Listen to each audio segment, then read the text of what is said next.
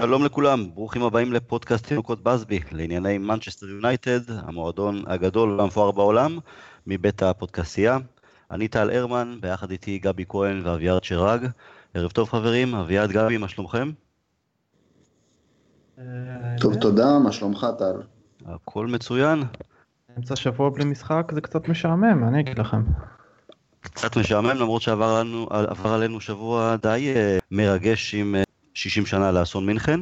אני מתנצל uh, מראש בפני שומעים שלנו, uh, הקול, הקול שלי קצת מצונן, חזרתי ממינכן, הייתי בטקס, והשלג שם והאקורד, הם היו בסדר, אבל כשנכנסים למקומות חמים, ואז שוב פעם יוצאים לקור, אז uh, ככה מצטננים, מה לעשות. יצא לכם אגב להיות במינכן, אביעד? רק בשדה תעופה למען האמת, לדקות ספורות. אוקיי, אז זה לא נחשב. גבי? לא, עוד לא. גרמניה טרם. טרם. אוקיי, מינכן אחלה עיר שבעולם, מאוד מזכירה את מנצ'סטר, מאוד מאוד, אבל אני אספר קצת uh, בכמה מילים על הטקס, או בכלל על כל החוויה הזו.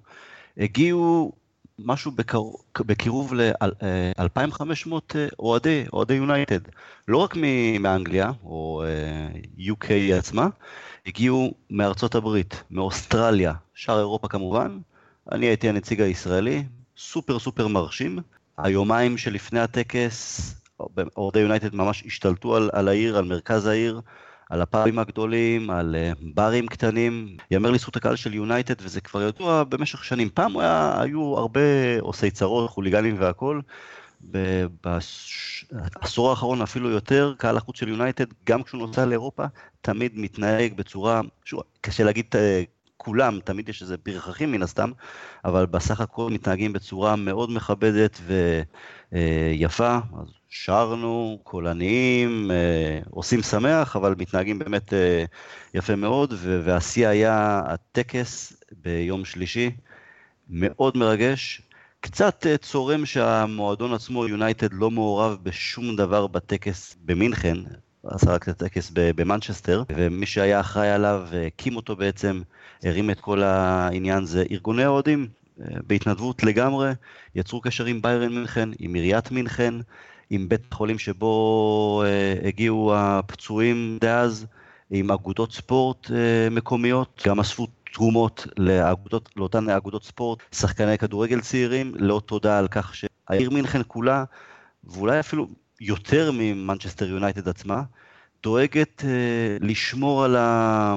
על האזור עצמו של ההתרסקות, יש שם אנדרטה מאוד מכובדת, וגם ביירן מינכן עצמה במוזיאון שלה, יש uh, פינה לזכר האסון, יש שם צעיפים ש...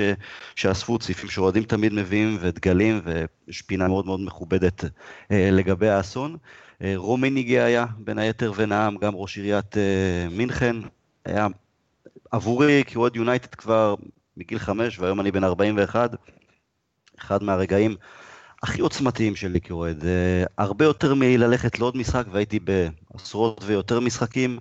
Uh, אווירה משפחתית, אלפי אוהדים של יונייטד, ועדיין אתה מרגיש קרוב, כאילו הם משפחה, וכאילו אתה מכיר אותם uh, לאורך שנים, יוצר חברויות חדשות. לא, היו שם גברים, מכל, גם גברים גם נשים, אבל כמובן בעיקר גברים, מכל הגילאים, קשוחים יותר, קשוחים פחות, כולם הזילו דמעה במהלך הטקס. גם אני, כשהלכתי לשדה בעצם, לשטח הפתוח, היכן שהמטוס התרסק, גם במסע בעקבות uh, מגדל הפיקוח, היום זה בניין uh, משרדים, אבל למעלה עדיין השאירו את, את המגדל, את המגדל פיקוח עצמו. היה מאוד מאוד מרגש לראות את זה, לגעת בזה, להיות שם בסביבה בכלל, איפה שההיסטוריה שלנו uh, נכתבה בדם, ממש ככה. בין לבין גם עשיתי סיור באליאנס ארנה, ואני קצת אחבר את זה לעניין שמוריניו העביר ביקורת על ה... האווירה על האוהדים של יונייטד במשחק האחרון. איצטדיון חדיש ומחודש, כמובן פיל לבן מבחינתי, למרות שהוא, כן, יפה אולי העיצוב והכל, אין שם נשמה, זה לא האולטראפורד, זה לא הקירות של האולטראפורד ששרדו את מלחמת העולם השנייה, את ההפצצות. אה, גם בחדרי הלבשה, הכל בפנים גרמני מאוד, אסור לגעת, הכל נקי, מצוחצח, לא רוצים ש, ש, שניגע יותר מדי. אה, אבל שני דברים עיקריים כן עשו למען האוהדים של ביירן מינכן, או בכלל למי שמגיע למשחק באיצטדיון. אחד זה האקוסטיקה המטורפת, שלעומת האולטראפורד אין מה להשוות, וגם בהסבר שנתנו לנו בסיור, בנו את זה במיוחד בצורה אקוסטית שתיתן אווירה מטורפת, הייתה איזה קבוצה נוספת, מרחק אה, יציאה מאיתנו, צד שני ממש, וקבוצה של 20 איש, והם צעקו בכוונה, והעד שהיה, היה כאילו אלפי אוהדים באיצטדיון, משהו מטורף, וגם ה... איך שהמושבים אה, בנויים, בכל עמדה שאתה יושב בה, וישבתי בכמה מקומות, בכמה יציאים, הרעות היא פשוט פנטסטית, כי היציאים מוגבהים קצת מעל גובה הדשא, משהו כמו מטר, אולי קצת יותר, וזה נותן לך זווית פנטסטית, לא משנה היכן אתה יושב. אז uh, אלו שני הדברים שהם... יהיה קשה ליישם באולטראפורד כי מבחינה אקוסטית כי הוא אצטדיון גדול מדי, פתוח מאוד, ולהעלות את היציאים מעל גובה הדשא בצורה, גם, גם השורה הראשונה, זה כבר באמת אה, משהו של אה, להרוס ולבנות מחדש, אז אני בספק אם זה יקרה. אה, אביעד, משהו לגבי ההערה של מוריניו אל מול האוהדים, האווירה או חוסר השירה שהוא טוען לגביה? זה לא משהו חדש, אני חושב שהוא אמר משהו על זה גם בעבר. אה, פרגוסון אמר דברים על זה בעבר. האמירה של רוי קין לגבי הקהל שעסוק באכילת הפרון סנדוויצ'ז היא בת 18 שנים כבר. אני חושב שזה לא משהו שהוא קשור רק ליונייטד, זה משהו שקשור לכל הקבוצות הגדולות, לפחות באנגליה. כלומר, הפרמייר ליג, חלק מהעובדה שהיא ליגה כל כך עשירה, זה בגלל שהיא הפכה להיות מוצר. וכמו מוצר היא מכוונת למעמד מסוים של מה שנקרא יוזרים שיש להם יותר כסף. והיוזרים שיש להם יותר כסף הם פחות כאלה ששרים וקופצים כל המשחק. זה חלק מהמחיר שאנחנו משלמים גם ביונייטד וגם בכל הליגה על העושר הכלכלי. ואני לא חושב שזה משהו שהולך להשתנות בזמן הקרוב, לצערי לפחות. אני אגיד לך כזה דבר, אה, א', זה נכון, גם המשפט של רוי קין, גם פרגי בזמנו אמר איזה משפט אה, דומה, אה, מוריני עצמו העביר ביקורת דומה גם על הקהל בצ'לסי כשהוא היה שם. יש למטבע כרגיל שני צדדים. מצד אחד, נכון, זה קהל שונה, קהל שיכול להרשות לעצמו גם להגיע למשחקים, מחירי כרטיסים יקרים יותר, ובכלל יום של כדורגל זה במינימום 100 פאונד, ולא כל האוהדים יכולים להרשות את זה לעצמם, אוהדים משם. מצד שני, זה, אני יכול להגיד, להעיד על עצמי, כשגרתי במנצ'סטר בפעם השנייה, היה לי מנוי לסטרטפורד אנד. והסטרטפורד אנד בדרך כלל הוא רועש, עומדים ושרים, ויש לי חברים שהיו יושבים ב-J stand אה, וב-K stand בדיוק בצד השני, ובמשחק שהיינו, באמת, שאני אומר לעצמי, בוא'נה, אנחנו נותנים פה אווירה חבל על הזמן, לאחר המשחק שהיינו נפגשים בפאב, הייתי שואל אותם, נו, שמעתם אותנו? הם אומרים, לא שמענו כלום. כי האקוסטיקה היא מאוד מאוד בעייתית, וזה מעצבן שהמועדון מושיב את קהל החוץ דווקא באזור הכי אקוסטי. אה, זה דבר אחד, יציאה עמידה, אין מה לעשות, ברגע שהם יצאו מהמגרשים באנגליה, אז חברים לא יכולים לעמוד אחד ליד השני ואז לשיר. יוצא מצב שהמון חבר'ה שכן רוצים לשיר, אה, מפוזרים באיצטדיון, כל אחד במקום אחר. אין לו, לא, אין לו עם מי להתאגד ולהתחיל באמת אה, לייצר איזה שירה ביחד. זה גם כן אה, משהו שמפריע. גבי, מה הנקודה שלך קצת לגבי האווירה? האווירה, אביעד סיכם את זה די נכון, האווירה בכל, ה... בכל האצטדיונים של הקבוצות הגדולות תמיד ככה יכולה להישמע ככה ככה, ולא רק באנגליה אני חושב. ספציפית לגבי האמירה של מוריניו, זה לא שזה לא נכון, אבל פשוט מיותר. תעזוב את זה, תתקדם הלאה, זה לא... זה לא, זה לא משהו שנגדך, זה לא משהו ש, שעושים לך דווקא, סוג של סיטואציה מתגלגלת, כמו שאתם הסברתם פה, גם בגלל האקוסטיקה, גם בגלל המוצר, שהופך להיות אה, מוצר אה, ייחודי ויקר יותר. הסתבכות, לא תקרא לזה הסתבכות, פשוט אה, פליטת פה מיותרת של מורים, אני חושב. מיותרת, לגבי, כן. לגבי יציאה עמידה, אני, אני לא מצליח להבין למה זה משהו שהוא מתנגדים לו באנגליה, כלומר זה עובד מאוד מאוד יפה בגרמניה. אה, אני חושב שבפירוש אפשר להקצות אה, אזור מסוים של יציע עמידה, אני חושב שמבחינת המועדון גם יכולים למכור ליציע הזה יותר כרטיסים פר שטח, אז כלכלית זה בוודאי יכול לעבוד לטובתם. זה, זה נמצא גם בגרמניה, ולא רק בגרמניה, גם בסקוטלנד, אם אני לא טועה לסלטי גם כן יש יציע עמידה בשנתיים האחרונות. היציאה השרופים של ביירן מאחורי השער, אחד השערים, כולו יציאה עמידה וכל הדגלים שם וה, והשירה והכל. אני אגיד לך, שת, קודם כל לגבי המיותר, לגמרי מיותר, וגם לא אהבתי בזמנו ש, שפרגוסון הזכיר זאת, בטח רוי קין, כי קודם כל, אי אפשר לעשות הכללה, שרוי קין אה, דיבר על האוכלי שריפסים וכאלה, מה, כולם עושים את זה? כולם אוכלים? זה לא נכון, אז אתה מכליל ופוגע בכולם. ומעבר לזה, התקשורת וקהל יריב מן הסתם, תמיד uh, ייקחו את זה ו- וימציאו עלינו שירים וילגלגו עלינו, הנה אפילו פרגי אמר ככה, עכשיו אפילו מוריניום, חבל, סתם מיותר, כי אני לא חושב שיש איזה, שהנאמנות וגם העידוד בסופו של דבר והתמיכה של אוהדי יונייטד, אי אפשר... Uh, זה, היא מושלמת. לגבי יציאה העמידה עצמם, אה, לאחר דוח טיילור בעקבות אסון אילסבורו, כמובן אז החליטו להוריד את היציאים. אני זוכר שאמרו לי פעם שכל עוד ההורים, במיוחד ההורים של ההרוגים מאותו אסון, בחיים, כל עוד הם חיים, לא יחזירו את יציאה העמידה לאות כבוד, אני לא יודע עד כמה זה נכון. והדבר השני, שכל היציאים באנגליה לאחר מכן גם הפכו למושבים, למקומות של ישיבה כולם, זה יותר כסף לקבוצות. אה, כי יציאה עמידה, מן הסתם המחירים אה, זולים יותר, אה, ומושבים, למושב אתה משלם יותר. שוב, אני גם כן לא יודע עד כמה זה, זו הסיבה במאה אחוז, אבל כן יש, יש כבר קריאה גדולה יותר ויותר מצד מועדונים לשנות זאת, גם יונייטד אגב, אבל צריך שקבוצה, שמועדון מסוים, באמת יעשו מעשה. יגידו, אוקיי, לא אכפת לנו מה, מה שהיה בדוח ב-1990-91, כל העניין הבטיחות שכביכול יציע עמידה הוא זה שגרם לה, לאסון, או שהוא מביא לאלימות, ברור לגמרי שזה bullshit אחד גדול. אמ, היום עם כל המצלמות ה-CCTV, וגם שיש, אה, קל הרבה יותר אה, לשלוט על מי נכנס למועדון, כמה, כמה אוהדים נכנסים לתוך יציע, אז היציע עצמו, גם יציע עמידה, הוא לא הורג אנשים, הוא לא זה שמביא לאלימות. מקווה שזה ישתנה בשנים הקרובות, זה חייב להשתנות, אחרת, כמו באולד טראפורד, כמו בסטמפורד ברידג', אגב, המון המון משחקים באנפילד, שקט של בית קברות, חוץ ורוקלון שלהם בדקה הראשונה, לאחר מכן כשיש יריבה רגילה, לא תגידו דרבי יונייטד או צ'לסי וארסנל שהם מגיעות לשם, משחקים כמו האדרספילד בדיוק, השקט באנפילד גדול עוד יותר מזה של, שלנו באולטראפורד. אה, מישהו רוצה להוסיף עוד מילה בהקשר הזה? אביעד, לגבי יציאה מידע? הייתי, אני זוכר שהייתי ביציאה מידה בגרמניה לפני משהו כמו 15 שנה במשחק של ברוסי מינשן גלדבך. זה פשוט לא יעבור יותר בכדורגל האנגלי, ולצערי הרב זה לא יעבור, אבל זו הייתה חוויה פשוט אדירה. למה לא יעבור? כי, כי אפשר לשתות אה, בתוך היציאה ולא ירצו את זה? לשתות, זה אפשר אה, לנהוג באלימות, הקהל יכול להתאגד בצורה שקשה יותר לשלוט בה.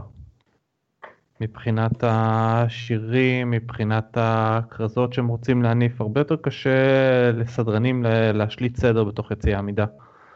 במשחק שבו אני הייתי היה שם 30 אלף איש שפשוט הניפו, אתה מכיר את הידי ספוג האלה? שמה... אז אה, ידי ספוג של אצבע משולשת בתור מחווה לסטפן אפנברג. מחווה יפה מאוד, זה בסדר נכון. גמור. כן. זה היה לא מחווה נגד, מחווה בעד סטפן כן. אפנברג, הוא היה אז במין של גלבך. וזה משהו שפשוט אי אפשר לעצור כשזה בא בתוך יציע העמידה, וזה היה פשוט משהו שלא יעבור בכדורגל האנגלי של ימינו, דברים כאלה. זה פשוט לא ניתן לשליטה, וכל דבר שהוא לא ניתן לשליטה הוא משהו שהפרמייר ליג לא כל כך תעודד. נכון, הם מחפשים את הסטריליות. גבי, יש לך משהו להוסיף? כן, אני הייתי ביציע עמידה בבונבוניירה בבואנוס איירס, במשחק של בוקה. אמ, שם פחות אלכוהול, יותר סמים מסוגים אחרים, אה, ביציע, וזה משהו שלא דומה בשום צורה אה, ליונייטד, לאנגליה, זה קהל אחר, טיפוסים אחרים, אה, מזג, מזג, מזג רוח אחר, כמו שאומרים ככה. אמ, אני חושב, אני חושב, אני חושב שדווקא מה שאביעד אומר זה לא נכון. היום, אה, עם כל המצלמות, עם כל הסדרנים שמסתובבים אה, ביציעים, אתה יודע, סדרן באנגליה זה סדרן, הוא לא כמו בארץ ככה נשען על, ה, נשען על הגדר ומסתכל על המשחק. סדרן באנגליה הוא עם הגב למגרש, מסתכל על הקהל, בוחן את, ה, את מה שהוא צריך לבחון, עושה את העבודה שלו. אה, אני בטוח שאפשר לעשות את זה בצורה טובה גם ביציעי אה, עמידה. בנוסף למצלמות שהן נותנות חיפוי מלמעלה, אפשר גם להוסיף, אתה רוצה, אה, כוחות ביטחון שתולים, ככה כאוהדים בתוך היציאה עמידה. לא חושב שאם משהו שרוצים, אם משהו שהולכים עם זה קדימה, זה בוודאי, בוודאי משהו שאפשר לפתור ולטפל בו. האמת היא שתמיד התחברתי יותר לקהל כאנגלופיל אה, מלידה, לעידוד האנגלי, לעומת זה הארגנטינאי ש... שסיפרת, כל הפירוטכניקה שיש באיטליה ושאר מקומות, אלא האוהדים שעומדים, שרים, מקסימום מניפים את הצעיף. אה, בשנות ה-70 היו יותר דגלים, גם, גם באולטראפורד, בסרטפורן, גם אה, בשאר המגרשים, אבל זה קצת אה, נעלם בשנות ה-80, אבל לא שהאווירה, אבל האווירה המשיכה להיות הרבה יותר רועשת. אגב, לא תמיד, לפעמים רומנטיקה והכל, שאנחנו חושבים שמי יודע מה, איזה אווירה הייתה בכל משחק באולטראפורד או במקומות אחרים, גם בשנות ה-80, לא, היו גם משחקים ישנוניים, והקהל זה לא תמיד היה בשיא האקסטזה. הלוואי שיוסיפו את ה... יחזירו את יציאה המידה, לפחות קצת לתקן ולשפר, ואז גם למוריניו לא יהיה על מה להתלונן, לפחות לא בהקשר הזה. אה, בואו אנחנו נתלונן קצת על מוריניו. אה, בפעם האחרונה ששוחחנו זה היה לפני המשחק נגד טוטנאם. המשחק עצמו נגד טוטנאם היה כישלון גדול, ובראשיתו במוריניו. אה, שוחחנו פעם, לא פעם, קודם לכן למפגש נגד טוטנאם על מרכז הקישור המאוד חדיר שלנו, כאשר פוגבה לצד מטיץ' בלבד. אה, מוריניו טעה שם לדעתי כשהוא לא עיבה את מרכז השדה נגד טוטנאם. במשחקים קודמים אפילו סטוק החלשה הגיעה נגדנו לאיזה ארבעה, חמישה מצבים בגלל הבור הזה במרכז הקישור. לא שילמנו על זה ביוקר כי סטוק קבוצה חלשה יותר, אבל ברגע שפגשנו התקפה הרבה יותר מאומנת, מסודרת ואיכותית, אז אה, שילמנו, שילמנו גם שילמנו, למרות יום אפילו לא מכוון של ארי קיין וסון. אביעד, ניתוח אה, טקטי שלך? זה בהחלט הייתה שגיאה של מוריניו, שגיאה חיובית אני קורא לזה, אבל שגיאה ננדלס. כלומר, בדיוק אותה, בדיוק כמו שאמרת, כל אותם ליקויים שראינו מול סטוק, שראינו מול uh, כל קבוצה שבאנו לשחק נגדה בשיטה הזאת למעשה, זה גם מה שראינו, וטוטנאם ניצלו אותם עד, uh, עד הסוף. זה גם הבור במרכז המגרש מאחורי פוגבה. זה גם הבור בצד אה, ימין של ההתקפה של היריב, כלומר צד שמאל של ההגנה שלנו, בסיוע. אתה יכלת לראות שם את אה, קירן טריפייר חוגג על הצד של ההגנה שלנו, בטח מול אשלי יאנג שהוא לא כזה מגן טוב. עכשיו, זה שגיאה חיובית בגלל שזה לא מוריניו טועה. אה, מתוך פחד או השמרנות זה שגיאה חיובית כי מוריניו פשוט ניסה לכפות את המשחק שלנו על הסיטואציה. וזאת ראשית הטעות. כי אנחנו לא קבוצת שיטה. אנחנו קבוצה שבנויה על לנצל חוסרים של היריב, על בידודים באחד על אחד, על מהירות, על שטח, ואנחנו בנויים מאוד לנצל חולשות. אנחנו לא קבוצה של שיטה ספציפית שאנחנו נדבוק בה באש ובמים ובאמצעות הדבקות הזאת נוכל לנצח את החסרונות שלה, זאת אימון ויכולת. אז ללכת ראש בראש עם השיטה הזאת שלנו לתוך משחק חוץ מול קבוצה מאוד טקטית, קבוצה שמרגישה מאוד נוח במעמד של האנדרדוג, זו, זו השגיאה. ואני מקווה שמוריניו ילמד את זה לאבא ובפעם הבאה הוא יאבד את מרכז הקישור ישחק את ה-4-3-3 ובא לציון גואל. אבל בוא נגיד זה ככה, עדיף השגיאה הזאת מאשר שגיאה של אימא'לה, אני מפחד מטוטנאם, בואו נשים שבעה אנשים בהגנה, בן אדם אחד על קו החצי ונקווה למתפרצת טובה. אני אגיד לך, זו, זו אחת הבעיות שיש לי עם אוריניו. אפשר להפסיד נגד טוטנאם, זה בסדר גם אם היינו עולים בהרכב אחר, או במערך אחר אה, בכל אופן. אחת הבעיות שיש לי זה שאין לנו את אותה שיטה שאתה מדבר עליה. כי אני כן מעדיף שיהיה איזה בסיס ברור, קבוע, ועליו נוכל לעשות את המשתנים, ולא שכל פעם יהיה לנו איזה משהו משתנה בהתאם ליריבה. אני חושב שככה אנחנו נוכל להפיק אה, הרבה יותר מהסגל ה... מאוד איכותי שיש לנו בסופו של דבר. אמ, אני אכניס את העניין עכשיו שגם לגבי הסגל האיכותי, את סנצ'ז.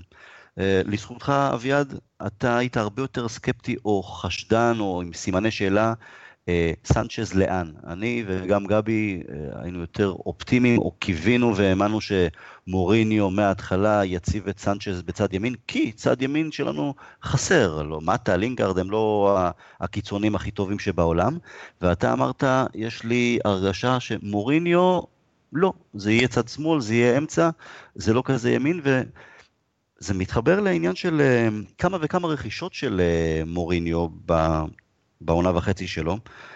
קודם כל זה בסדר להביא שחקן בסדר גודל של סנצ'ז, וגם אם אין תוכנית מסודרת לפניו. כלומר, אם זה לא הייתה החתמה שתכננו במשך תקופה ארוכה, כי יש אה, לפעמים נסיבות שאתה אומר, וואלה, יש אפשרות להביא שחקן בסדר גודל כזה, אני מביא ואחרי זה אני שובר את הראש. זה בסדר לעשות את זה עם מספר מסוימים, שחקנים מסוים. מסוים. אבל כשחשבתי על זה, אמרתי לעצמי, אוקיי, אז זה גם סנצ'ז, גם זלאטן, ולדעתי הפיתוי להביא אותו בעונה שעברה, כי זו הייתה, זו הייתה העברה חופשית, ואתה אומר, אז אתה אומר גם כן, אה, שחקן בסדר גודל של זלאטן ובהעברה חופשית, אה, מה, מה יש לי פה להפסיד? אז שזה לא היה מתוכנן מספיק, גם עם פוגבה, כי אנחנו אנחנו רואים גם את, אה, אה, עם סנצ'ז, שלושה משחקים ראשונים, מוריניו עדיין בודק, לא יודע איך להציב את סנצ'ז, או עם מי לצידו ואיך, אז גם עם פוגבה, עד היום אנחנו לא באמת אה, משתמשים בפוגבה במיקום הכי טוב שלו, או שאפשר להפיק ממנו הרבה יותר ובאופן יציב. זה גם לא רק פוגבה, בקיץ, עוד לפני הקיץ, בסוף העונה שעברה, ניסינו להביא את גריזמן, שזה אומר סגנון משחק ברור, וכשגריזמן לא הצליח, לא, הצליח, לא הצלחנו להביא אותו, אז ניסינו להביא את מורטה. כשמורטה היו כשהם עם ריאל מדריד, מבחינת מחיר או מה שזה לא היה, הלכנו על לוקאקו, כלומר קפצנו מסגנון, משלושה שחקנים ש... בסגנון אחר לגמרי אחד מהשני. וגם לפני שאני נותן לך את uh, רשות הדיבור, אני אוסיף אפילו, אתם יודעים מה? אפילו מקיטריאן. אני לא בטוח עד כמה מוריניו כיוון והייתה לו תוכנית מאוד ברורה לגביו, אלא שגם שם היה פיתוי מסוים. אם אני לא טועה, אביה תקן אותי, מיקי היה בעונה האחרונה שלו, חוזה לעונה האחרונה בדורטמונד, ובגלל זה גם המחיר היה אטרקטיבי, וגם דורטמונד אמרו, אוקיי, עדיף לנו למכור אותו עכשיו uh, מאשר להפסיד אותו ללא תמורה בקיץ, זה נכון? כן, הוא היה באמת בעונה האחרונה לחוזה שלו. לא, אני, שלו. אני לא מסכים שהמחיר היה אטרקטיבי, דרך אגב זה היה שיא למחיר לשחקן בשנה האחרונה לחוזה שלו. כמה זה היה? 40 מיליון יורו בערך, משהו בסגנון הזה. אה, זה נכון, זה לא כזה זול, אבל עדיין, אתה יודע, בעולם המחירים הלא שפוי שיש לנו, אתה עוד אומר, בכל זאת שחקן העונה בגרמניה, או מהמצטיינים בגרמניה, אז אני חושב שזה כבר כמה וכמה שחקנים שאני לא בטוח שיש תוכנית, מסו... שיש תוכנית ברורה לגביהם, וזה מתחבר עם האין שיטה הקבועה שיש לנו, אה, שעליה אפשר, שהייתי מקווה שהיינו מוסיפים את הדגשים המסוימים. גבי, הבמה שלך. אני אתחבר אה, ישירות לנקודה שלך לגבי, ה... אה, לגבי האין שיטה הזו. זה פשוט, זה פשוט נכון. כלומר, מגיע שחקן גדול ככל שיהיה, ואלכסי שחקן גדול ואני אוהב אותו, ומשחק שלושה משחקים רצוף, 90 דקות, ויש איזה חוק לא כתוב איפשהו ששחקן חדש שמגיע, עוד לא יתאמן עם הקבוצה, אה, לא, לא יפתח משחק ראשון, אולי יעלה מחליף משחק שני, אולי ישחק מחצית, יש את הדברים האלה, יש, יש בהם גם היגיון מסוים. שחקן שלא התאמן עם הקבוצה, לא מכיר את השחקנים, לא מכיר תרגילים אם יש כאלה, עוד לא בנה מספיק, אה, ת, מספיק תיאום עם השחקנים שמסביבו ולידו. צריך לתת לו להיכנס למים לאט לאט, לא, ב, לא בהשלכה מיידית מהמקפצה. ויותר מזה, אני אקח את זה הלאה. אתה אומר, מול יוביל טאון, זה גם ככה משחק גביע מדרג, משחק מדרג יותר נמוך, גם ככה ההרכב הוא הרכב משני, בסדר, זו הזדמנות טובה לזרוק את אה, סנצ'ז למים ככה, ש, שירגיש, אה, שירגיש את הקבוצה במשחק קל יחסית ראשון, שיהיה לו נחיתה רכה. אבל מגיע משחק שני, מגיע משחק שלישי. אה, אני כרגע מתעלם רגע מעניין העמדה שבה הוא משחק, כי אני באמת חושב שמוריניו עדיין בודק ומנסה, אבל מה שלי הציק מאוד, זה ששחקן שנמצא בקבוצה שבועיים, הפך להיות, זה, זה מין תלונה, תלונה כזאת שאתה אומר אה, איזה כפוי טובה, אבל השחקן הזה, סנצ'ז, הפך להיות השחקן העיקרי שלנו על המגרש. כלומר, הכל הכל הכל עבר דרכו. מהלכים טובים ולא טובים, אבל הכל עבר דרכו. אה, זה מצביע יותר מכל על החוסר, שוב, חוסר שיטה, חוסר, אה, חוסר תיאום של שחקנים אחד עם השני. אין תרגילים ברורים במשחק ההתקפה שלנו. זה, זה פשוט אותי, כלומר זה הדבר שאני התמקדתי בו. כמה, כמה אלקסיס יהיה משפיע במשחק וכמה דברים יעברו דרכו. וזה, וזה שוב, אה, אכזב אותי ששוב אה, אוששנו את הטענה הזו שאין לנו שיטה מספיק טובה במשחק ההתקפה שלנו, אין לנו שיטה מספיק ברורה. אמ, דרך אגב, שיטה יותר ברורה, אלקסיס יכול היה להחליק, להחליק פנימה הרבה יותר בקלות, גם משמאל, גם בימין, גם באמצע לצורך העניין. אמ, זה עניין שמאוד מאוד מאוד הפריע לי בשלושת המשחקים, בוא נגיד ככה. אני אגיד לך כזה דבר, אמ, יש, אני לא, אני לא בטוח אם יש איזה חוק לא כתוב לגבי שחקן רכש חדש, אז שלהם, כן, יש מקרים שמנג'רים מעדיפים לתת לשחקן חדש אה, להתבשל לאט לאט, להכניס אותו או כמחליף, או פחות אה, בצורה אינטנסיבית, אבל יש גם שיטה או סגנון אחר, אני לא רואה בזה פסול עם, עם העובדה שאלקסיס מיד אה, משחק כל משחק 90 דקות. בהפוך על הפוך, האין שיטה של מוריניו היא מתאימה אפילו יותר לסנצ'ז, כי הוא כן שחקן שמשחק המון על הרגש, משם גם אה, לא מעט עיבודי כדור שלו, אז בקטע הזה מוריניו אולי יותר נוח לו גם עם אלקסיס. הבעיה שלי, או לא בעיה, אבל אני לא חושב למשל שמרסיאל הגיב טוב לעובדה שמר... שאלקסיס הגיע וכבר לקח לו כבר, בכל זאת משחק אחד, שניים, אבל שהוא מוצב בעמדה שמרסיאל כבר חשב שהנה, אני שם תופס מקום של קבע. זו בדיוק הנקודה, טל, סליחה שאני... זה, זו בדיוק הנקודה, כלומר, כששחקן מגיע, אה, בטח ב-level הזה, הוא נכנס להיררכיה מסוימת של קבוצה. כלומר, יש מקום שהמאמן, אה, בפעולות שהוא נוקט, בשחקנים שהוא מעלה להרכב, הוא משדר משהו לשחקנים. כלומר, אם שחקן חדש הגיע, שלושה משחקים רצוף, הוא בעמדה, הוא בעמדה בצד שמאל ששייכת במרכאות לשחקן אחר, אין ספק שזה משפיע על הקבוצה, אין ספק שזה משקיע, משפיע על הדינמיקה גם על המגרש, גם בחדר הלבשה. מפה הנקודה שמפריעה לי, כלומר, תשחק 90 דקות, שחקן בלבל הזה, בסדר גמור. אבל עצם העובדה שזה, שוב, שזה היה נראה ככה, בלי, הכל עובר דרכו, בלי, בלי סדר מסוים, בלי אפשרות של אחרים אה, גם להביע את עצמם במשחק. זו הנקודה שהפריעה. אביעד, לפני שאני מעביר לך את אה, זכות הדיבור, אני רק אגיד לך, אה, גבי ואביעד, קודם כל יהיו מי שיגידו, ובצדק אולי, זה מבחן אופי למרסיאל. בוא, בוא נראה מה אתה שווה. בוא נראה איך אתה מגיב מנטלית ובכלל לעובדה שבשלושה משחקים ראשונים אה, מוריניו העדיף, אותך, העדיף מישהו אחר על העמדה שלך. אה, לגבי משהו שציינת וציינת נכון, אה, גבי, לגבי זה שכל השחקנים, כל המשחק פתאום, שלושת המשחקים הראשונים, עברו דרך סנצ'ז. אגב, אני לא רואה משהו, בזה משהו פסול, אני גם בעד שאנחנו כן נבנה יותר את המשחק סביבו, כי אני חושב שהוא ודיברנו על זה בפעמים קודמות, אחד השחקנים באמת הכי טובים ומשפיעים שיש אה, באירופה, בטח באנגליה וכשהוא מכיר את הליגה האנגלית. ואולי זה אומר משהו גם על השחקנים עצמם, כלומר הגיע איזה מישהו, במרכאות איזה מושיע, אה, משיח מסוים, והם נותנים לו בצורה מיידית, לתת, נותנים לו את המפתחות ושב ב, בתור הנהג, תוביל אותנו. אולי זה גם אומר משהו על האופי של שאר השחקנים אה, מסביב. אביעד, זה שלך. אני חייב לציין שבנושא הזה אני ממש ממש לא מסכים איתכם כאילו כמעט על כל דבר. אה, לא קודם, קודם כל אה, הגיוני מאוד שאלקסיס אה, נכנס והתחיל לשחק הרבה דקות בסיטואציה הזאת זה לא כזה נדיר איימריק לפורד דרך אגב בסיטי התחיל לשחק 90 דקות פחות מיום אחרי שהוא הגיע. כן, בזה אני לא- מסכים לא איתך במאה אחוז. יש אה, לא מעט מנג'רים שאומרים כך, כאילו, לא, לא צריכים אה, להתחיל לבשל על אש קטנה. יאללה, אתה בא, אתה אחד משלנו, להפך, הם אומרים, זורקים אותך למים העמוקים, תתחיל, תתחיל לשחות. עכשיו, אני אה, חשדתי ועדיין חושד שמאחורי הבאה של אלקסיס אין תוכנית מובהקת להמשך, אלא פשוט יאללה נביא אותו ונראה כבר מה יהיה. אבל אני כן רוצה לתת לזה זמן לפני שאני אה, אחליט שוואלה אין לזה תוכנית.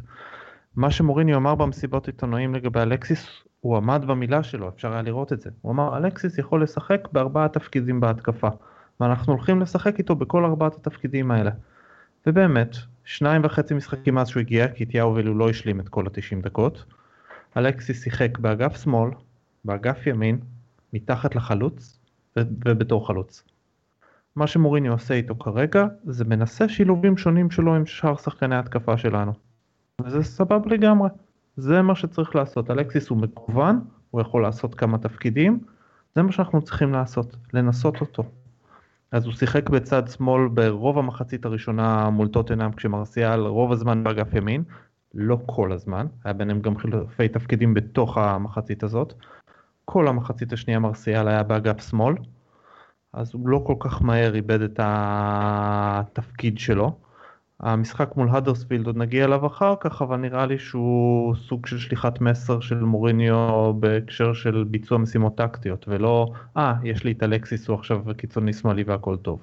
זה משהו שנצטרך לראות בהמשך. וחוסר ההסכמה הנוסף שלי איתכם הוא בנושא של השיטה. אני חושב שיש לנו לפחות בסיס של שיטה מאוד מאוד מובהק. רואים את זה לאורך כל השנה וחצי האחרונות של מוריניו בתפקיד. רוב הזמן אנחנו משחקים 4-2-3-1 עם שני קשרים באמצע, שלושה שחקנים בקו אחד מעל שני הקשרים המרכזיים וחלוץ אחד. אנחנו באופן עקבי יוצרים משולשים לאורך כל אחד מהקווים באמצעות המגן הקיצוני וקשר אמצע, כל קשר אמצע באמצעות הצד, ובאמצעות המשולשים האלה מנסים לשחרר אנשים. אנחנו רואים הרבה מאוד תרגילים כאלה שמאוד מאוד מאוד עקביים.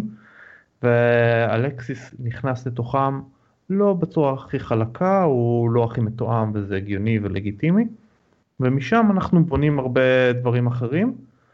הרעיון הוא תמיד לנסות ליצור הרבה מצבים של אחד על אחד שיאפשרו לשחקנים הטכניים שלנו את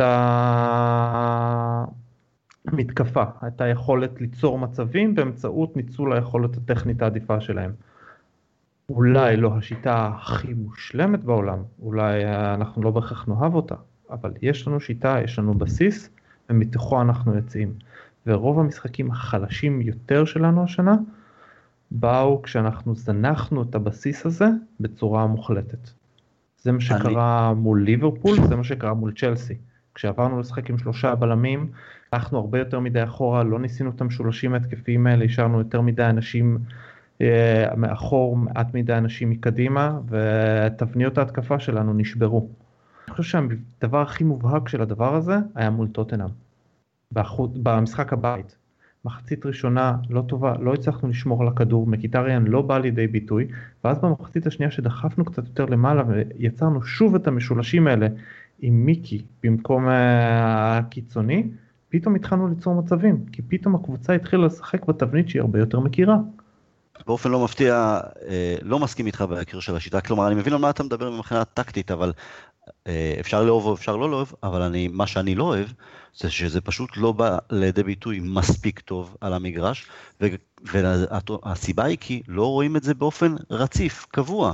אנחנו, אני לא חושב שאפשר להגיד שאנחנו רואים את המשולשים שדיברת עם התמיכה והעלייה קדימה של המגן. אנחנו הרי מלינים על זה המון, שאנחנו לא רואים את המגן עושה פריצה עד לקו ושיתופי פעולה כמו שצריך עם הקיצוני, כי גם יש שם לא מעט משחקי כיסאות בין הקיצוני בצד שמאל, שזה רוב העונה זה היה מרסיאל ורשפורד, מגנים גם כן החלפנו אה, לא מעט מי ששחק בצד שמאל, צד ימין גם, כאילו, אין לנו קיצוני בצד ימין תכלס, כי גם כשמטה כביכול על הנייר נמצא שם, הוא נוטה יותר לאמצע, גם, גם לינגארד, אז אני פחות רואה את זה.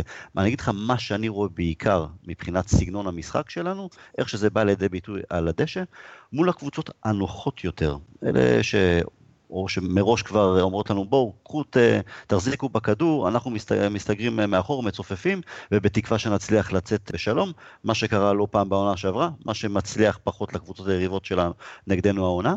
ואז יש לנו שליטה די ברורה במרכז השדה, אנחנו מחזיקים בכדור והכל, אבל נתקעים בקטע של לפרוץ את הצפיפות. ואז אנחנו יותר ניזונים על כך שאנחנו מנסים להביא את הקבוצות, בואו, צאו החוצה, תבואו אלינו כדי שנוכל לבצע את החטיפת כדור, לבצע את המתפרצות ויציאה מהירה קדימה. אני חושב שלא מעט מהגולים שלנו, גולים טובים אגב, היו כתוצאה מהתקפות מתפרצות, אבל במתפרצת זה פחות משהו ברור ומסודר. אין שם איזה אה, שטאנץ שאתה יודע, אוקיי, תנועה ברורה. זה הכל על הרגש. כן, אתה צודק, אנחנו מנסים לבודד כמה שיותר שחקנים, בעיקר את לוקאקו, על, אה, באחד על אחד, כי שם בא לידי ביטוי היתרון שלו, שהוא מול בלם או מול מגן, אפילו מול, שני, מול שניים שהוא יכול, ויש לו שטח קדימה, ואז הוא יכול לנצל את כוח הפריצה שלו. אה, לא מעט שערים שלנו, אה, שערים של הגבהה לתוך הרחבה, לרחבת החמש, ולקוות שלוקאקו יצליח לתת את הראש שלו שם. וגם לאחרונה היו מספר שערים כאלה. זה לא מספיק. זה לא מספיק טוב, ואנחנו רואים שגם מול הקבוצות הגדולות, אה, נכון, ניצחנו את אה, טוטנאם בבית, אבל הפסדנו בחוץ. אינפילד אפילו לא ניסינו אה, להתקיף כמו שצריך, צ'לסי בחוץ זה היה אה, בושה גדולה. זה לא מספיק טוב מול הגדולות, מול הגדולות כשהן לא נבהלות מהעוצמה או מהנוכחות של לוקאקו, הן אה, לא פראייריות אוכלות את הלוק כדי שאנחנו נוכל לעקוץ אותן במתפרצות, אנחנו נתקעים. אנחנו נתקעים כי אין את המשהו הרבה יותר ברור, הרבה יותר יעיל והרבה יותר טוב. זו הרגשה שלי. אני אחזור, מן הסתם אביעד יהיה לך מה להגיב, אבל בוא ניתן גם את זכות הדיבור לגבי. אה, אמרת הכל נכון, אה, טל. כלומר, זה לא, זה לא ייתכן שההבדלים אה, בין איך שאנחנו נראים מול קבוצה קטנה, נגדיר את זה ככה, לבין קבוצה גדולה, הם כל כך כל כך גדולים. אמרת נכון, ברגע שסוגרים לנו את התבניות האלה, את המשולשים האלה, ברגע שקבוצה יודעת איך היא ניגשת uh, לעצור אותנו, זה נעשה מאוד בקלות. אף אחד לא אומר, אתה יודע, כשאני אומר שאין שיטה, או אתה לא אומר שאין שיטה, זה לא, אנחנו לא עיוורים, זה לא אומרים אין שיטה. אה, בכדורגל הזה, ברמות האלה, אתה לא יכול להגיע לשחקנים ולהעלות להם, חבר'ה, תעלו ויהיה בסדר. זה לא קחו כדור ותרוצו, ברור, כן. בדיוק. יש שיטה, פשוט שיטה שבלונית, שיטה מעט מיושנת, שיטה שמתבססת המון המון המון, וזה מה שמוריניו עושה מאז ומתמיד, מתבסס על היתרונות של שחקנים נקודתיים. כלומר, אם יש לך אה, דרוגבה או לוקאקו חזקים במרכז, תביא אליהם את הכדור. ואני חושב שמוריניו לא מתבייש בזה, הוא אמר את זה לא פעם ולא פעמיים, וגם הזכרנו את זה בפודקאסט. כשיש, אה, כשיש לך לדוגמה שחקן, נגיד נניח עכשיו אלקסיס, באמת עם יכולות יוצאות דופן, אז כן, אז המשחק כולו יעבור דרכו. המשחק כולו אה, ינסה, בוא נאמר, התבניות האלה, או המשולשים שאנחנו, שאביעד אתה מדבר עליהם, כולם יעברו אה, או יופנו לטובתו, כל המשאבים האלה יופנו לטובתו של אלקסיס. וזה נקודה שעוצרת אותנו ומונעת מאיתנו את האפשרות לשחק טוב יותר ולהיראות טוב יותר מול הקבוצות הגדולות, ולתת תפוקה גבוהה יותר מול הקבוצות שמסתגרות וסוגרות לנו את, אה, את ה-16 אה, ואחורה. ההרגשה שלי עד להגעה של סנצ'ז היא ששיחקנו בעיקר על לוקאקו, ובגלל זה זה יצר המון כדור, לא מעט כדורים ארוכים, והגבהות לרחבה, שוב, יש הגבהות שהן טובות, הגבהות מהצד, הכדור חותך, זה בסדר גמור. כשיש תנועה של, קיצו, של מגן שחותך את הקיצוני ומקבל כדור ומגביה בנגיעה פנימה, כדור חד לתוך הרחבה, סבבה, זה, זה נהדר, אה, בקאם וגיגס עשו על זה קריירה. אבל uh, הגבהות שהן, אוקיי, יש את האיש הגדול ברחבה, נרים, אה, נגביה אליו, והמון המון כדורים, כדורגל ישיר מדי, שזה בסדר כדורגל ישיר, אבל שהוא לא סבלני, ובגלל זה אנחנו לא פעם גם מלינים על הבלמים ששולחים כדורים ארוכים אה, בלי שתהיה הנעת כדור, או ניסיון לשלוט אה, כמו, הרבה יותר טוב וחכם ויצירתי במרכז השדה, ואני אחזור לה עוד פעם לאין שיטה שיטה, פוגבה, אנחנו פשוט, לא, כשהוא שיחק, ב, לפני חודש אני חושב, היה איזה שניים שלושה משחקים שהוא שיחק בעמדה הרבה יותר קדמית, ו... פתאום כל הכישרון שלו בא לידי ביטוי כמו שצריך, גם היה איזה משחק שהוא איים על השער איזה אה, שש פעמים, כדורי העומק שלו, ההקפצות שלו, זה היה פוגבה הרבה יותר משוחרר, הרבה יותר טוב. אבל שוב פעם, ואותו מערך וסגנון או שיטה שציינת אביעד, אז הוא חוזר אחורה להיות עם. אביעד שלך. אני חושב שהרעיון בפוגבה אחורמטית שהוא אולי לא בהכרח עובד תמיד בצורה טובה אבל הרעיון הוא טוב הרעיון הוא שיהיה לך את השחקן ההתקפי הנוסף הזה מאחורה. עכשיו הבעיה שלנו במשחקים מול הגדולות היא לא שהשיטה שלנו שבלונית ולא עובדת היא שהיא לא מיושמת. אם תסתכלו על כמעט כל המשחקים האלה אתם תראו שמול אה, ארסנל אנחנו כן השתמשנו הרבה במשולשים האלה וזה הביא לשני השערים. לחץ מקדימה פלוס משחק משולשים ברגע שהרווחנו את הכדור למעלה. אה, שני השערים אני מתכוון הראשונים. מול טוטנאם במחצית השנייה שיחקנו את המשולשים האלה פשוט עם מקיטריאן בתפקיד הקיצוני בעיקר על אגף שמאל וזה עבד טוב. מול צ'לסי ומול ליברפול לא ניסינו את זה בכלל, לא ניסינו להחזיק בכדור בכלל, זו הייתה הכנה לא טובה, ביצוע לא טוב, כך גם אה, לגבי המשחק מול סיטי, שם אה, שוב הכנה לא טובה, ביצוע לא טוב ומול טוטנאם חטא היוהרה. באנו לשחק מול טוטנאם כאילו זה ברייטון. ניסינו לכפות את השיטה שלנו ושילמנו את המחיר וזו הטענה שלי על מוריניו שהוא צריך להכין אותנו יותר טוב למשחקים לא שהוא צריך למצוא איזושהי שיטה גרנד מאסטר לא הוא צריך פשוט למצוא את הדרך ליישם את השיטה שהוא מריץ כל השנה במשחקים הגדולים מבלי להקריב בהכרח את ההגנה שלנו. זה העיקרון. הבעיה במשחקים הגדולים שגם העובדה שפוגבה שחקן התקפי נמצא יותר מאחור אנחנו משלמים על זה כי הגנתית, הוא לא, הוא חסר אחריות, הוא לא מספיק טוב, הוא לא מספיק משקיע. ומטיץ', וגם יש לנו איזה אי הסכמה לגבי העייפות של מטיץ', אני חושב שיש שם עייפות לא רק אה, פיזית, אלא גם מנטלית, כי כשפוגבה משחק לצידו, הוא צריך לעשות הרבה הרבה יותר הגנה. אז הוא גם יכל להיות אה, שבועיים אחרי חג המולד עם רגליים על הספה, על השולחן בסלון, אבל זה, הוא, זה לא אוטומטית רענן והרבה יותר אה, שולט ומשליט סדר בקבוצה, אלא מישהו שאתה אומר, בואנה, הוא כבר עם הלשון בחוץ. אה, זה דבר ראשון. ודבר שני, אתה יודע מה, אם אתה אומר, זה, השיט, יש שיטה, אבל היא לא מיושמת בכמה משחקים מול הגדולות, או לא מיושמת מספיק טוב, אז אתה אומר, רבאק, אז מה הבעיה שם? למה זה לא מיושם כמו שצריך? מה שאני חושב זה שההכנה למשחקים הגדולים לפעמים שמרנית מדי בדיוק בגלל זה התייחסתי לשגיאה של מוריניו מול טוטנה בתור שגיאה חיובית.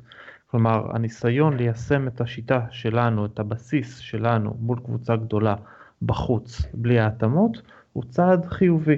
השלב הבא אני רוצה לקוות לפחות אם הלכנו מקיצוניות אחת לשנייה הוא ההליכה הזאת לכיוון האמצע. עכשיו, יש משהו מעניין שידעתי סטטיסטיקות אה, שרצו לי בראש, אבל אה, רציתי לוודא אותם, אז בדקתי אותם בזמן שאנחנו מדברים. יש הרבה אה, נושא של יחס כלפי הצורה שבה אנחנו משחקים שהוא קצת לא הוגן. למשל, מרוסי פוצ'טינו וטוטנאם נחשבים בתור קבוצה טקטית שבנויה טקטית בצורה נהדרת ומתקדמים מאוד. אני חושב שיפתיע את כולם בערך לגלות שטוטנה משתמשת בהרבה יותר כדורים ארוכים והגבהות ממנצ'סטר יונייטד. השער ש... שאנחנו הבקענו לטוטנאם באולד טראפורד נתפס בתור אה כדור ארוך מדחיה לכיוון לוקאקו זה לא כדורגל. והשער שטוטנאם הבקיע, שני השערים שטוטנאם הבקיע מולנו זה כדורים ארוכים שחצו את כל הקישור. אחד זה נפל להארי קיין ומתוכו נזרק לתוך הרחבה והשני נחת ברגליים של טריפייר שמסר את הרוחב ההוא. השימוש בכדורים ארוכים שחוצים את, את כל הקישור הוא שימוש טקטי די הגיוני, דרך אגב בליגה מאוד אגרסיבית כמו הליגה האנגלית ושם יש את היתרון של להציב את פוגבה במרכז הקישור ב-4-2-3-1 הוא כביכול יותר מאחור יכול לשלוח את הכדורים האלה ולחצות את אה, כל ההגנה. החיסרון של הסיפור הזה הוא כמובן היכולת ההגנתית שלו. אתה יודע מה, לא רק של פוגבה, אלא כשמשחקים את פוגבה ומטיץ' באמצע, הבעיה היא לא רק שפוגבה חסר אחריות הגנתית, הוא לא כזה חסר אחריות, אבל הוא צריך להשתפר. הבעיה היא ששניים, בדרך כלל זה לא מספיק, מול מרכז קישור של שלושה, שזה מה שאנחנו רואים אצל רוב הקבוצות הגדולות, ואצל הקבוצות הגדולות השלושה האלה הם גם שלושה איכותיים, אז קשה מאוד להתגבר על זה. בשביל זה אם נוסיף את הבן אדם השלישי, לצידם ונאפשר לפוגבה לשלוח את הכדורים הארוכים האלה שחוצים את המגרש, חוצים את מרכז הקישור ומוצאים את השחקן המבודד בקצה השני של המגרש, אנחנו נוכל אה, להרוויח ולראות הרבה יותר מפוגבה. יש לי בעיה עם, ה... עם סטטיסטיקה שהיא סטטיסטיקה יבשה, ושוב, המספרים שלך כמובן הם, אה, אתה יודע, אני לא יכול להגיד שהם לא נכונים, אבל למראית עין, כשאני רואה את טוטנאם, גם במשחקים נגדנו, וגם בכמה משחקים נוספים שראית אותם. יש סטטיסטיקה ויש מה שאתה רואה בעין. הכדורגל של טוטנאם ההתקפי הוא שונה לגמרי מזה שאנחנו אה, משחקים. אתה אומר כדורים ארוכים בסדר גמור, אבל אני ראיתי למשל את ארי קיין נגדנו, בן אדם ירד המון לאזור החצי. כל כדור שם עצר על הקו, עבר שחקנים, אה, אה, חילופי המסירות שלהם, התנועה הקבועה של מגנים שעולים למעלה בלי כדור, ממש, משחק מסירות במרכז השדה, המגנים כבר עולים למעלה. בסיטי על אחת כמה וכמה אנחנו רואים תנועה בלי כדור של המון המון אה, שחקנים. אז איפשהו שם, זו הבעיה שיש לי עם סטטיסטיקה, היא מספרים יבשים כן, אבל בפועל, בעין, בכדורגל, אתה מרגיש שזו קבוצה הרבה יותר מאומנת, התקפית אני מדבר, לא הגנתית, למרות שגם לנו יש את הבעיות ההגנתיות שלנו, ושוחחנו על זה פעם קודמת, זו קבוצה שמבינה הרבה יותר טוב מה לעשות, גם מול הקבוצות הגדולות, גם אה, במצבים שיודעים איך הם ישחקו ו- ואיך אה, לפתור את הבעיה באותו הרגע. גבי? אה, יש לי פה רק אה, שני, כן, זה, שני הצעות קטנות בעניין הזה. כן. אחת, אני לא אומר שלטוטנאם יש את אותה שיטה כמו שלנו, אני פשוט טוען שכשטוטנאם משתמשת בכדורים ארוכים זה נחשב בתור כלי טקטי נבון, וכשאנחנו משתמשים בזה אז מוריני נחשב בתור מיושן. לא, רגע, רגע, לפני המשפט השני שלך, כשאתה עושה את זה יותר מדי פעמים, כשאתה רואה בכמה משחקים, אתה אומר, עוד פעם כדור ארוך, עוד פעם ללוקקו, אתה הורג את לוקקו, אז אתה אומר, היי, כדור ארוך זה לא דווקא רע. זה, אתה יודע, אם יש אה, לנצל איזה סיטואציה בתוך משחק, בוודאי, תשלח את הכדור הארוך, בסדר גמור. אבל כשאתה עושה את זה כאין מוצא, או כמשהו שבלוני, שם הבעיה שלי עם כדורים ארוכים.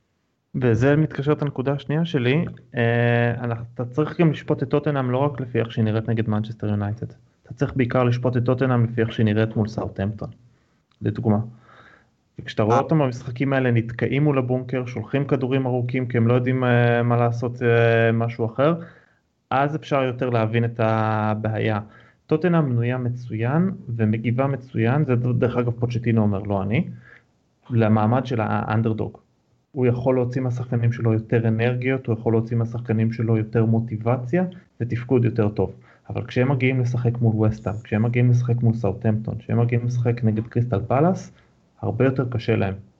ש- שם זה כבר בעיה לדעתי, הרבה יותר מנטלית, פחות עניין של טקטי או משהו כזה, הם, זה, זה חוסר יכולת של קבוצה להתעלות מנטלית ומעבר גם במשחקים שבהם הם אה, פייבוריטים לגמרי. שם זה משהו שפוטנצינו צריך אה, לעבוד על עצמו ועל השחקנים שלו.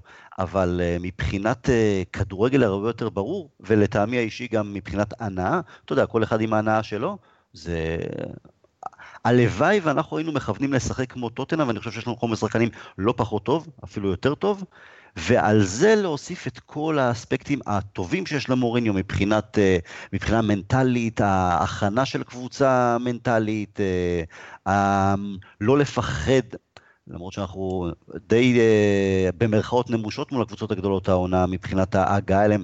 שוב, אני אציין את הקיצון של, של אנפילד וסטמפורד שממש השפלנו מבט, או פחדנו להתקיף.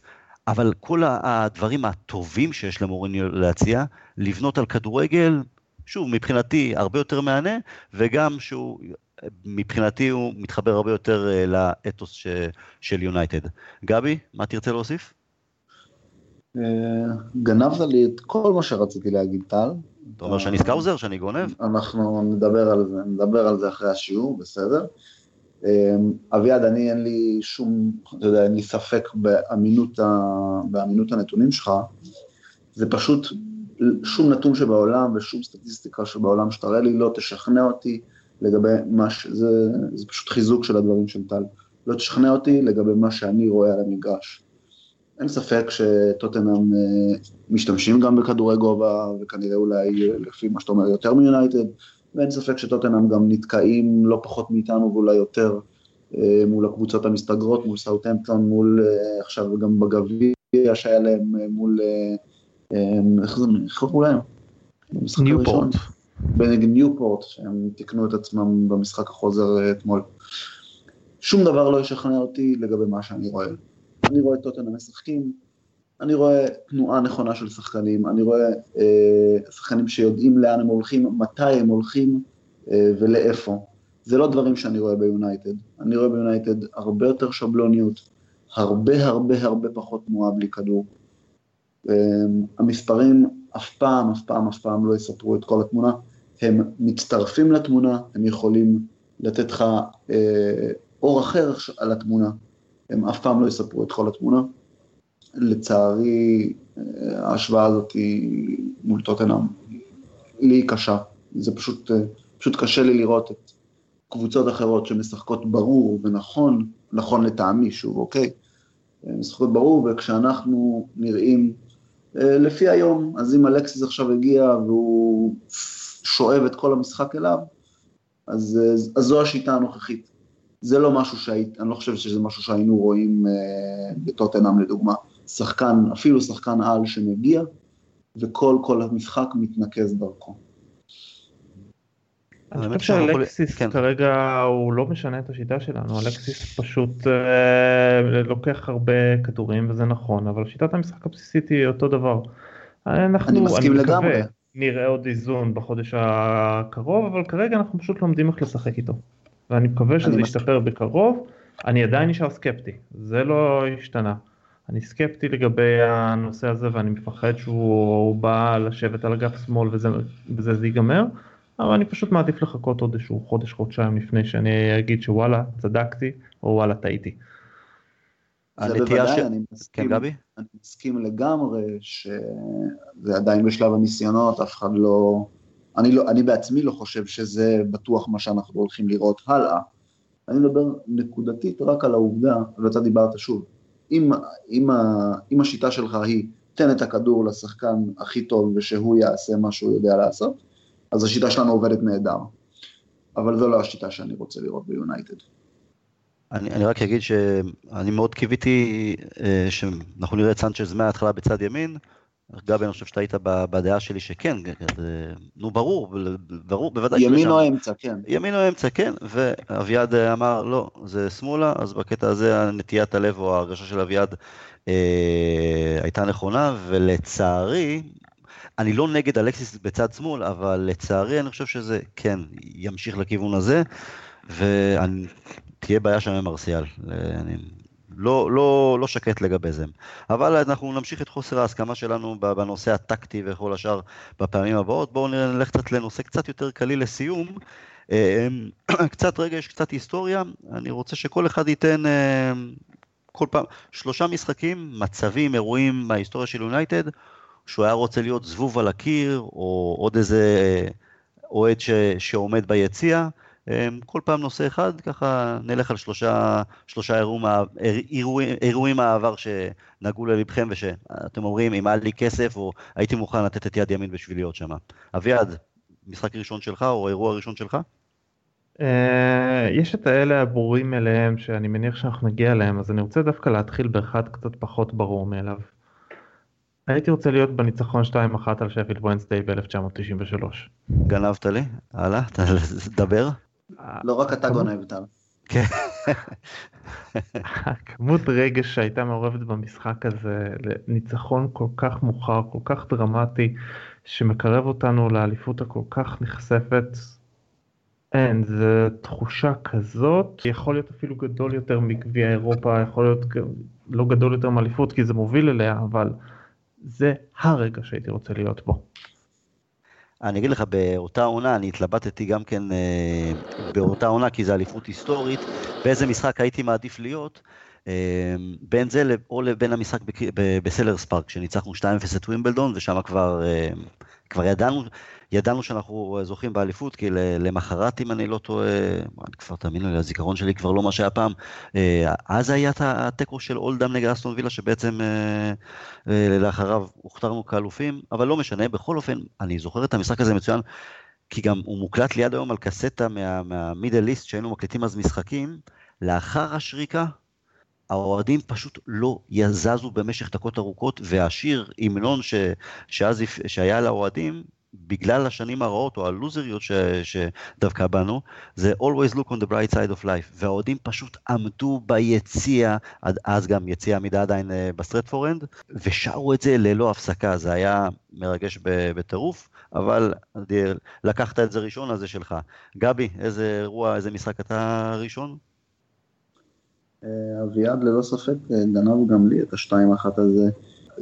יש לנו את הברורים כמובן, 99, אה, משחק הפרישה של פרגי, אמ, לי תמיד, תמיד, תמיד היה, אחרי שכל פעם שאני מגיע למשחק הזה, שוב, אתה יודע, באיזה שידור חוזר, באיזה תקציר שככה רץ לי בפיד בפייסבוק, הקאמבק המדהים, המדהים, המדהים נגד טוטנאם שם במחצית, אה, אחרי שפיגרנו במחצית, אה, חבר'ה עולים כרוח סערה למחצית השנייה, סוחפים שם, אני גם, אולי ככה, אני זוכר גם את ה... אולי תמונות ככה מה, מהקהל שם, שהאמין, באמת האמין, זו הייתה תקופה שהאמנו כל כך בעצמנו.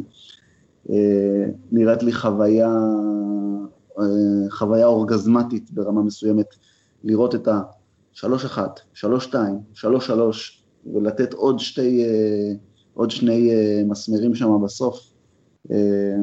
חוויה נהדרת מבחינתי. אני אלך כמשחק הראשון, האירוע הראשון, קצת אחורה בשנים, 1984.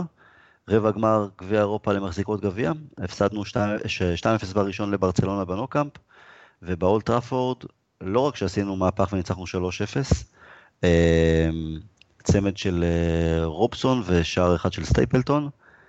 עד היום מדברים על זה, כל מי שהיה שם ובכלל, שזו הייתה האווירה הכי מטורפת, הכי רועשת אי פעם באולד טראפורד, מול ברצלונה, ברצלונה טובה, ברצלונה עם מרדונה אגב, משחק שלאחריו כל הקהל פרץ גם לדשא, אומרים שהרעש בשערים שם הזכיר איזה המראה או נחיתה של בואינג 707 אה, או מה שזה לא יהיה המספרים של המטוסים. זה משחק שמאוד מאוד מאוד הייתי רוצה להיות בו. אביעד, משחק שני שלך?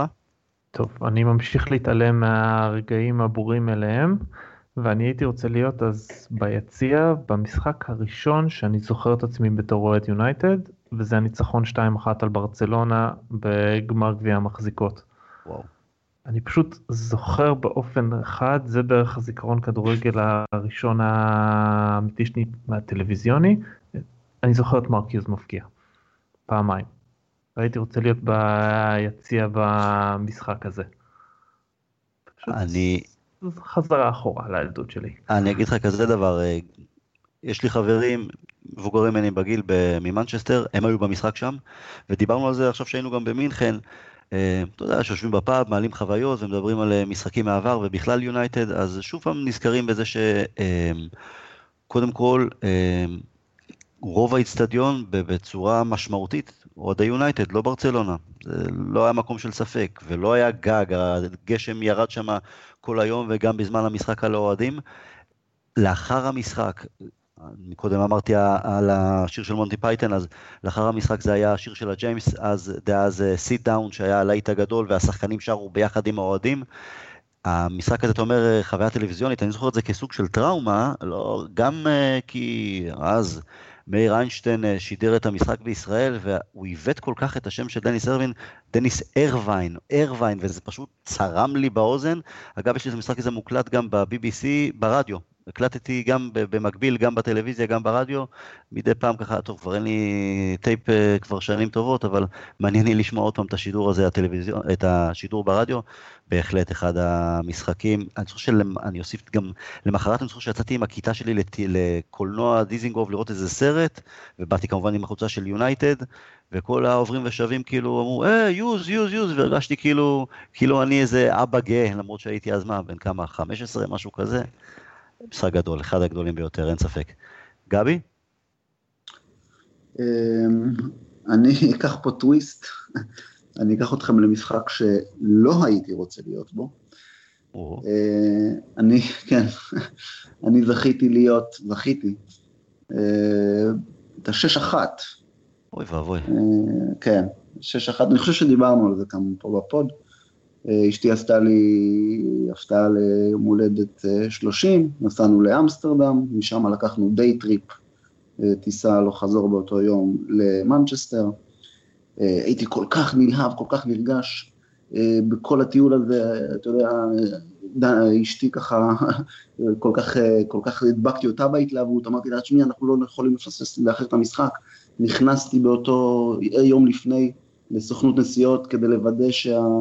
אה, הטיסה שלנו תצא בזמן, וחשבתי אולי להקדים את זה לשעתיים קודם כדי שלא יהיו בעיות.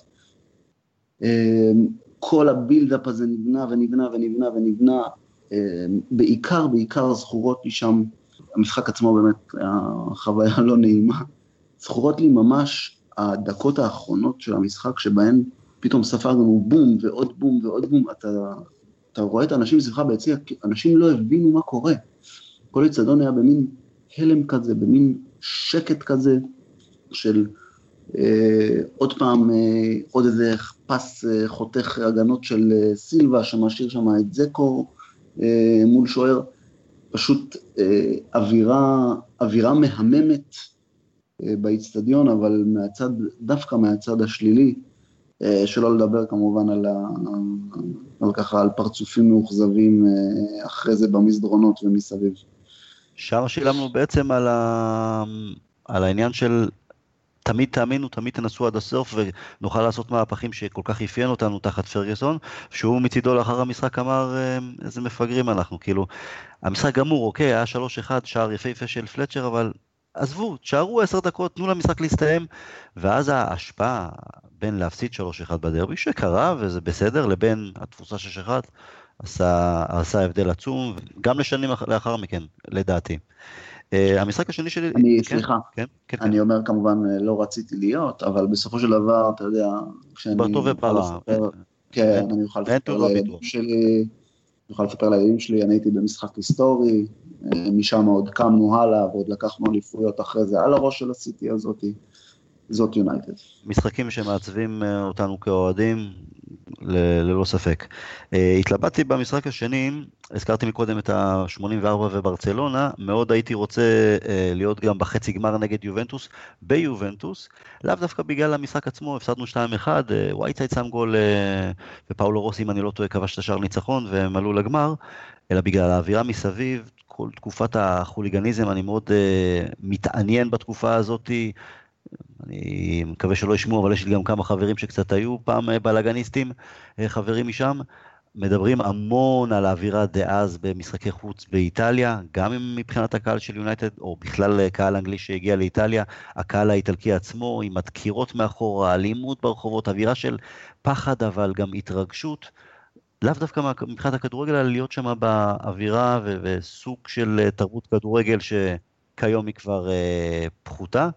חלק, הרוב יגידו תודה לאל, אנחנו לא צריכים uh, לראות מכות או לא לקבל מכות או ללכת מכות בזמן משחק כדורגל, אבל בסוף אמרתי נוותר על, ה, על הקטע האלים ונלך לחצי אה, גמר גם נגד יובנטוס, אבל ב-99. אני הייתי בגמר בברצלונה ב-99, ולא מעט אוהדים אומרים שהיה הרבה יותר גדול, היה הרבה יותר מרגש, גם בגלל המהפך בזמן המשחק, ובכלל, סוף סוף חזרנו לגמר אירופאי, השלוש-שתיים ביובנטוס, בטורינו, משהו שגם כן, להיות שם ביציע, אם הייתי יכול להיות שם ביציע, לפעמים אני מתלבט אם באמת הייתי מוותר על, ה, על להיות בקמפנו במהפך של 99, אה, בשביל להיות במהפך של... של השירים, חביבי. כן, אה? מה אני אגיד לך? בסדר, מה לעשות. אביעד. עכשיו, השלישי שלי, אם הלכנו אחורה, עכשיו נלך קדימה. That boy מקיידה. המשחק ההוא נגד אסטון וילה. אני כן זוכר את עצמי רץ ברחבי הבית, אבל הייתי רוצה גם לרוץ ככה ולצרוח ברחבי היציע אחרי השער הזה.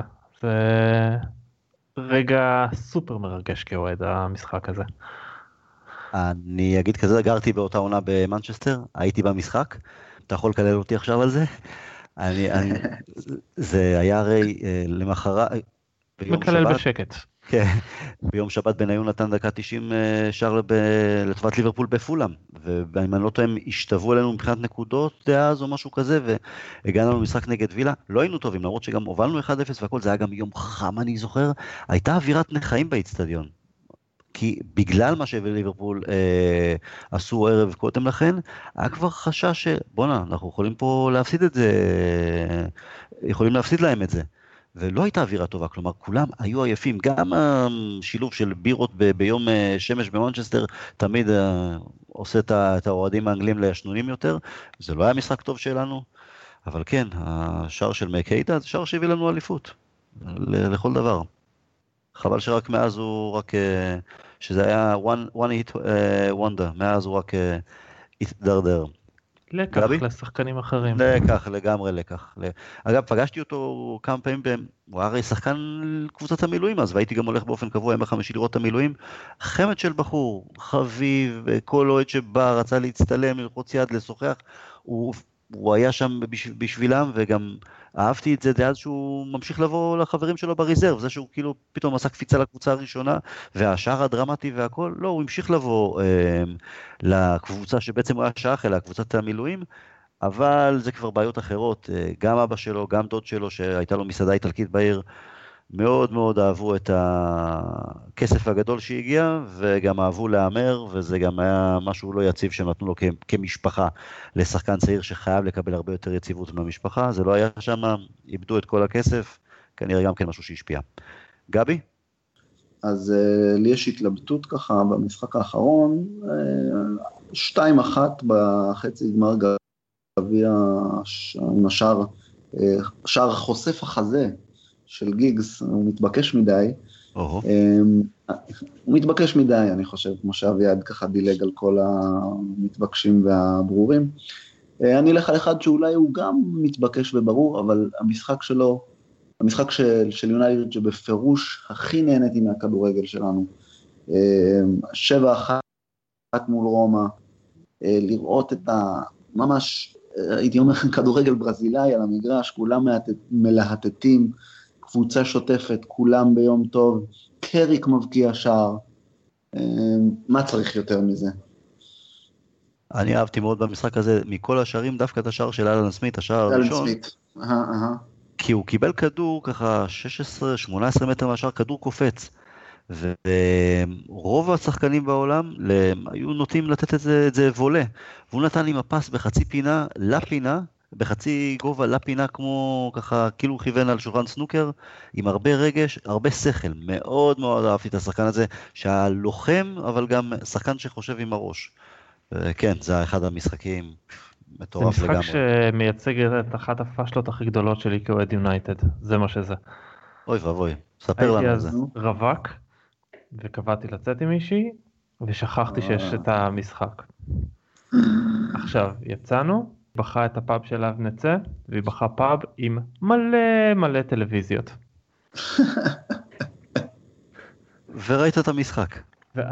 ועכשיו אני צריך לתת את תשומת לב, אז בחרתי, בחרנו שולחן והתיישבתי ליד שולחן שהוא משיב אותי עם הגג, עם הגב לכל הטלוויזיות שנמצאות שם. ואז אני לא אראה את המשחק, אני אקדיש לתשומת הלב, נהיה לפחות נחמדים אם פישלתי אז עד הסוף.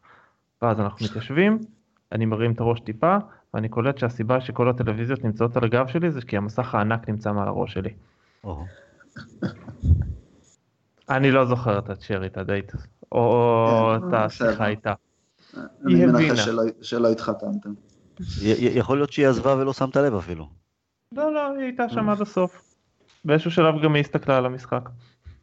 אתה רואה, זו בחור, לא סתם לא התחתנת איתה, יכלת, אם היא הייתה בחורה על העניין והכל, היית מסביר את שמי, אני אוהד יונייטד, עשיתי פדיחה, מרוב ההתרגשות אה, לקראת הדייט איתך, אני שכחתי מהמשחק, וספר לי קצת על, הרגשות שלך כאוהד יונייטד, ואם הייתה בחורה כמו שצריך, הייתה אומרת, אתה יודע מה, בוא, בירה, שתיים, בוא נראה את המשחק ביחד, ודייט רגיל במרכאות נעשה אה, לאחר מכן, אבל, טוב, נו, אבל אה, יצא טוב. ההפסד שלה, אביעד.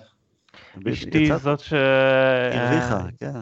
אשתי זאת, אני לא יודע אם הרוויחה, זה רימיין סובייקטיבי, אבל היא, איתה אני יצאתי שבוע בערך כשהיה את גמר האלופות אה, במוסקבה, היא רצתה לצאת, אמרתי לה שלא, יש משחק חשוב, אי אפשר לפספס אותו, אז היא התעקשה שהיא תבוא אליי ונראה את המשחק ביחד כדי שהיא תבין על מה כל ההתרגשות.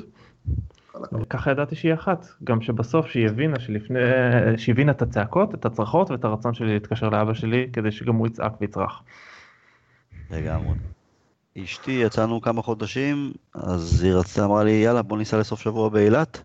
אמרתי לה, נסוע, ישבנו בפאב, והיא אומרת לי, אני רוצה לנסוע לאילת. אמרתי לה, בסדר, מתי? אז היא אמרה לי, סוף שבוע הזה, סוף שבוע הבא. אמרתי לה, טוב, אני צריך לבדוק את הלו"ז, צריך לבדוק את המשחקים. היא נבהלה, לא הבינה מה זאת אומרת לבדוק, לבדוק את הלו"ז, היא גם שאלה מה, עכשיו זה יהיה כל פעם ככה, של לחיות לפי משחקים? אמרתי לה, כן. וגם הקדמנו את הטיסה מאילת, טסנו בחזרה ביום שבת במקום ביום ראשון, כי ביום ראשון היה משחק אחר הצהריים. אמרה לי, יש לך מספיק זמן, טסים בבוקר יום ראשון. אמרתי לה, לא לוקחים סיכונים, יום של משחק אתה לא טס, אתה לא עולה במעלית מחשש שתיתקע ודברים שכאלה.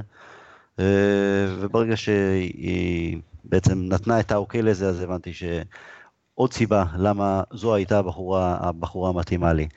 אה, אני אסיים את הבחירה האחרונה שלי, הייתי באמת, בורחתי והייתי בגמר ב-99 במוסקבה, גמר עם גביע אנגלי, ליקאפ, הכל הייתי, הייתי נותן הכל, או כמעט הכל, בשביל להיות בגמר של קנטונה נגד ליברפול ב-96.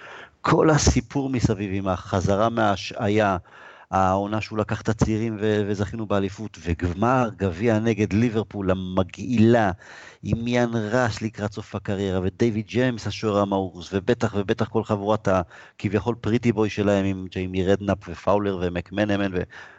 וניצחנו את זה מגול כזה, גול נהדר של קנטונה, גם הקושי, הטכניקה ללכת אחורה ועדיין להושיט את הרגל, ובדקה שידעת שלאחריה הם לא יכולים לחזור. אגב, משחק גדול של, של רוי קין שפשוט חנק את מקמנמן ובעצם עצר את ליברפול, במשחק רע אגב, של, משחק משעמם, היו הרבה ציפיות לגמר הזה, אבל הוא לא, גמר מאוד מאוד טקטי וסגור. אבל לחשוב של, אבל מכיר כמה אנשים שכן היו בגמר הזה, להיות שם ביציע שקנטונה נותן את זה מול ליברפול, לא, כסף לא יכול לקנות את הדברים הללו. וואו, חבל שאנחנו מדברים כבר איזה שעה וחבל שהזמן uh, מסתיים, אבל צריכים uh, ללכת לישון, וגם בטח החבר'ה ששומעים אותנו אומרים, טוב, יאללה, תסיימו, אנחנו סיימנו את הריצה שלנו, את ה... uh, הגענו לעבודה וכבר לא יכולים להקשיב uh, בדרך. Uh, גבי, אביעד, היה כיף, תודה רבה לשניכם. אה, חברים, לא לשכוח, אה, יכולים להקשיב לפודקאסים גם שלנו, גם תוכניות נוספות אחרות על טניס, על כדורסל, כדורגל ישראלי, מה שלא, אתם יכולים להוריד את האפליקציות באייפון, באנדרואיד, אנחנו מפרסמים גם את הפודקאסים שלנו בקבוצות פייסבוק שונות, קבוצות כדורגל וספורט ולא רק. תמשיכו להאזין, תמשיכו להגיב, אה, אנחנו נשמח אם תעניינו אנשים נוספים, אוהדים נוספים, גם של יונייטד, או בכלל אוהדי ספורט שאתם חושבים שיהיו מעוניינים אה, להקשיב. אה, זהו, עד כאן, will never die, ובשבוע כזה, 60 שנה לאסון מינכן, על אחת כמה וכמה. להתראות.